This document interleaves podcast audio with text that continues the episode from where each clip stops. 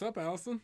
What's up, Antonio? How you doing today? I'm bad. I'm bad. Bad Bad. to the bone, like a little black sheep. I, I have no comment, like none whatsoever. Not supposed to have a comment. What are we going to discuss today? So, welcome guys to this episode. This is our tech episode. Oh, really? So, That's what tech. we. Oh, We're gonna tech. talk about some technology, some changes coming in the technology world, and the changes that have recently happened in the technology game. Okay. Okay. What are we talking about? All right, first up, IKEA. This furniture store? How's that tech? this is so he doesn't know what I picked out. I got to choose what we talk about today. So he he's kind of in the dark with y'all. IKEA, like you said, furniture. Y'all. Y'all. He's making fun of my accent. What accent? Funny. IKEA is coming out with their very first Bluetooth speaker. Well, I'm confused. They supposed to be a furniture store from Sweden. They are a furniture store from Sweden. They are releasing a Bluetooth speaker. Okay. And the joke on it is some assembly is required. it doesn't come with Bluetooth. You have to purchase that separately. No, it comes with a battery. Mhm. Um, it's called the Enerby. E N. Oh Lord. Oh goodness, I'm Spelling is not her strong suit. say N B E N E B Y Enerby, something like that. Is anything is any letters in that title silent? Enerby. That's what I said. Enerby. I don't know. Half the names at IKEA are hard to pronounce. but they, excuse me, the Bluetooth speaker. They have two versions: an eight x eight and a twelve x twelve. Yeah. And the assembly required is to attach the handle to it so you can carry it around. Yeah, what's this? The 80s? Is this a boom box? So it looks like a box. I'm gonna show him a picture. I'm gonna have to post a picture somewhere for Yeah, you we guys are, to see. yeah we'll definitely post a picture. It looks like a boom box, but it's Yeah. like a little eight by eight box, like this big. Yeah, they're bringing back the 80s and it only has one knob. Um, where's the rest of the? I'm confused. He said, I'm confused. So this is what it looks like. You can set it on the ground. You can post it. They're huge speakers. The 12 by 12 speakers, like you know, like 12 by 12 is a foot by a foot. It's a Yeah. big I speaker. mean, it's a big speaker, but so I these, to me, that doesn't sound like portable. That sounds like in-home Bluetooth. boom box on my shoulder. 1980s. That's what it makes me think of. Hey, IKEA, don't quit your day job of Well, making it's- furniture and being a retailer. I'm I'm I'm kind of curious to how that sounds though. Is it out yet? When does it come out? So that's what I'm trying to double check. But they're $49 for the 8-inch speaker. That's pretty cheap. and they're $89 for the 12 inch model. Okay. And it okay. looks like, according to the site, they are available now. Let's read some of the comments. Let's see if I can get The to that. comments are always funny. First comment looks great. Wonder how it sounds. Because it is a mesh covering Okay. on there. It's not like plastic, like an actual like Right, right. speaker that's we've been All right, what's the next comment? So it says, good for them. 50 bucks for a Bluetooth speaker, and they already have millions of customers in the door. They should sell like hotcakes. The masses don't care about audiophile quality, and digital assi- assistants are still a gimmick. Yep. There's some truth to that statement. So the next one here says, LOL, you can buy either seven of the 8 inch versions, or four of the 12 inch versions, or one HomePod.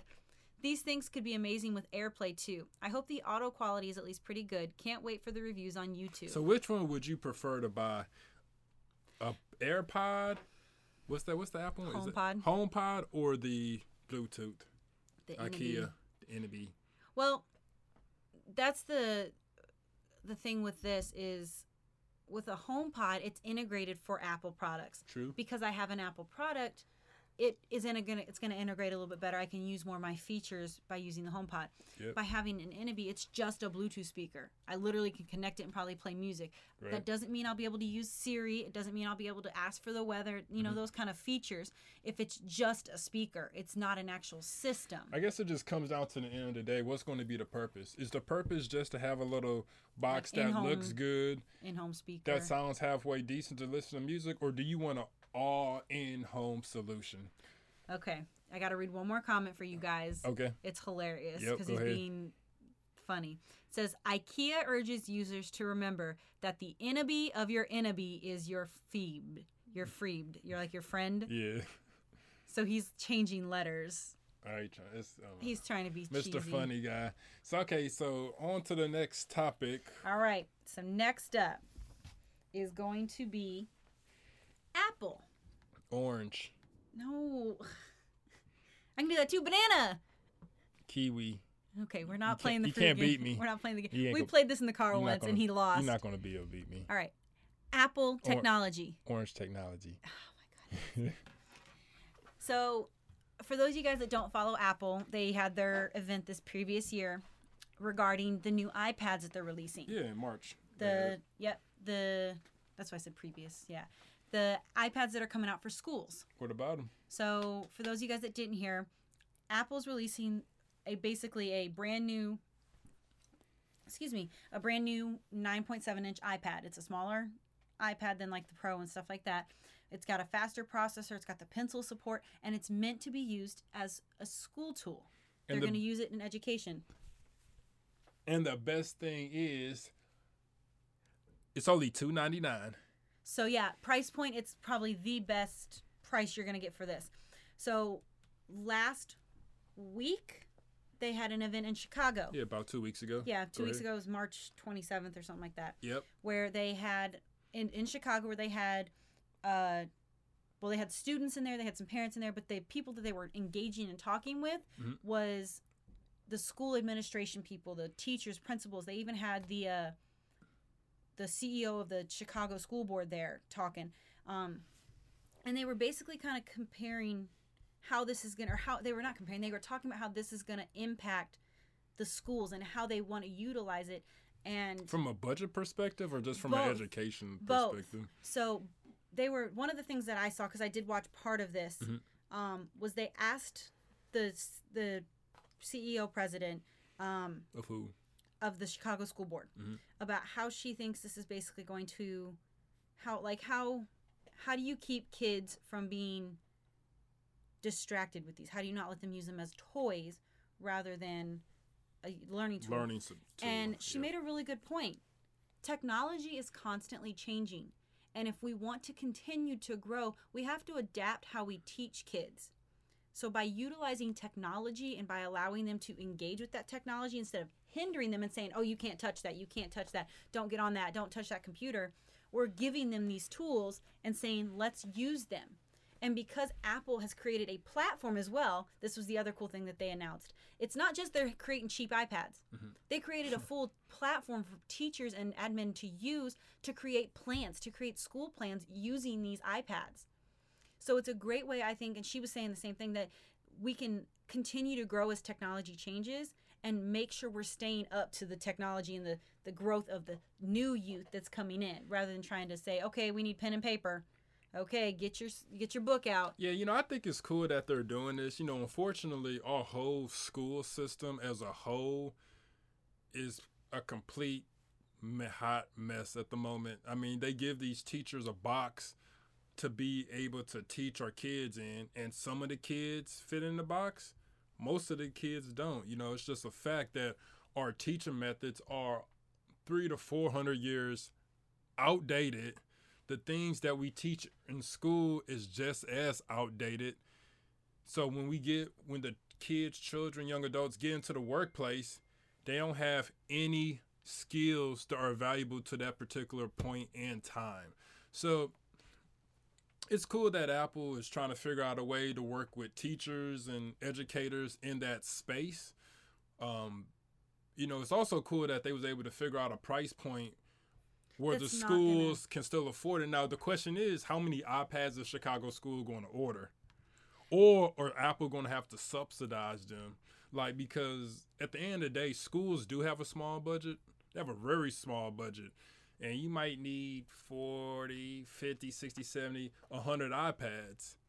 So yeah, I, and I agree, and I think it's it's going to be something that's going to have to slowly be brought into fruition. It's not going to be something that, like you said, that they can just jump right into. It does mm-hmm. cost money, Yeah.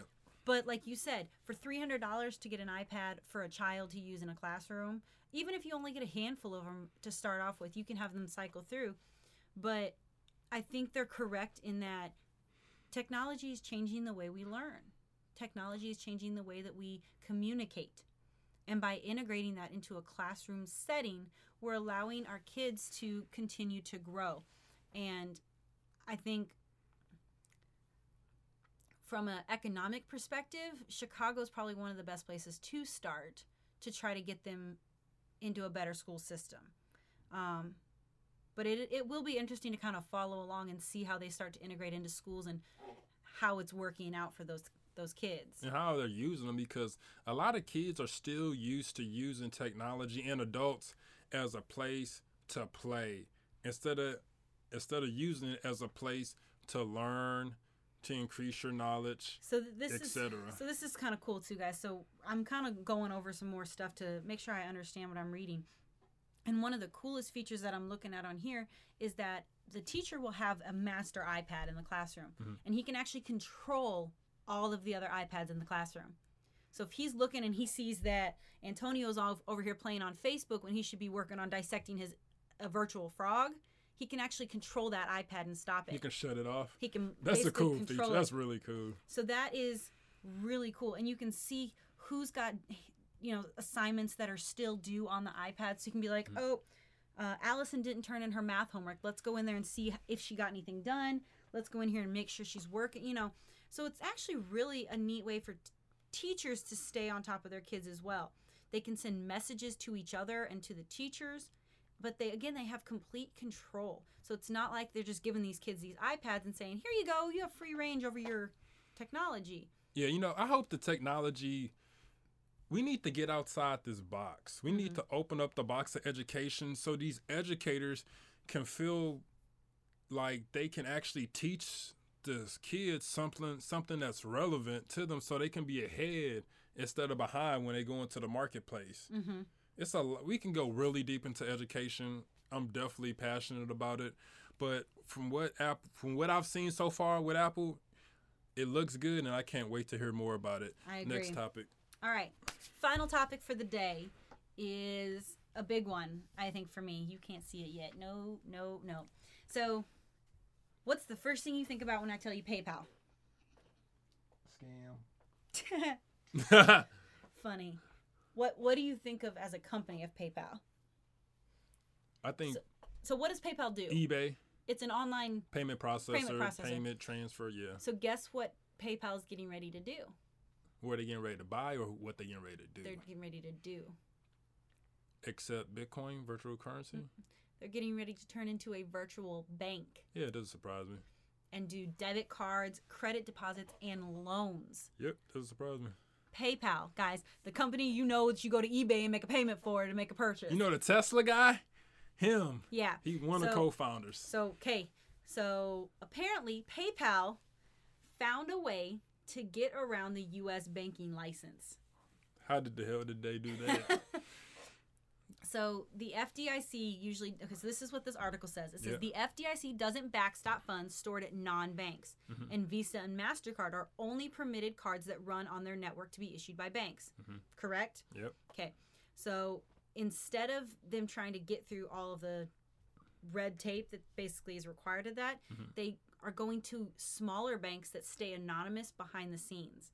They basically have a bank in Delaware that's going to issue debit cards. They got a Georgia bank that's going to deposit their checks for them once they're instantly. So they're basically finding Right. these little small credit banks that are going to handle all of their stuff for them. which is which is pretty common though. I think a lot of people are getting away from the traditional banks because they really don't provide no value like Bank of America, US Bank. So the only thing is there is no fee. There's no monthly fee, Mhm. but you do have to pay a fee if you take money out from an ATM that's not 3 to 4 bucks, 5 okay. bucks. But that's standard. Yep. The other thing though that is a little different than most Such. is that if you deposit a check Yep. via f- your phone, you Mhm. take a picture of it and deposit, Yep. they charge one percent. You deposit a Never five heard of that. exactly. So if you ch- if you deposit a five hundred dollar check, they take five dollars out. Interesting. I've never That's a great way to make money on the back end because they know no one's going to the bank, and you can't go to the bank unless, unless their sister partner. Let's just say their sister bank is in Delaware, and I live in Delaware. Instead of paying that five dollars, I might just go up to the bank. But is my time worth five dollars? Exactly. So the reason I picked this article is because it ties back into Apple. The there's speculation because of what's been changing with Apple, Apple Pay. You know, you can go on there and send money via text messages now. That Apple is going to eventually turn into a virtual bank. Do you think that's going to be true? Maybe in a few years, yes. I, I- think it's a I think it's a possibility with the way that they're creating their technology and moving so quickly now. It would not surprise me one bit if they came out and said, "Hey, we're going to have a way that you can deposit money directly into an Apple account and we'll issue a debit card for it." So this is what I think. I think that Apple is really good sitting back in the background, watching other people do it, and then they come in and do it and perfect it. and perfect it because they got a year or three years worth of research and Of watching. development money. They they use their money, get them to the point to where they need to be at, and then launch it, and then increasingly get better. right. But I also think that if they have the chance to acquire someone Else's else's technology that can catapult them, they can do that too. But you know, there's already setting up everything with Apple Pay. You can pay with the watch, the phone, the iPad.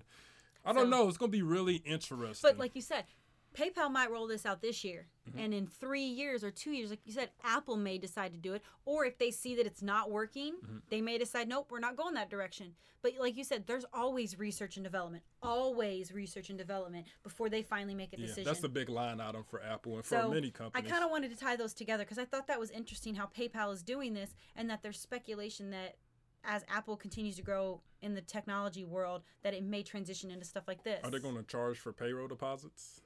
For PayPal.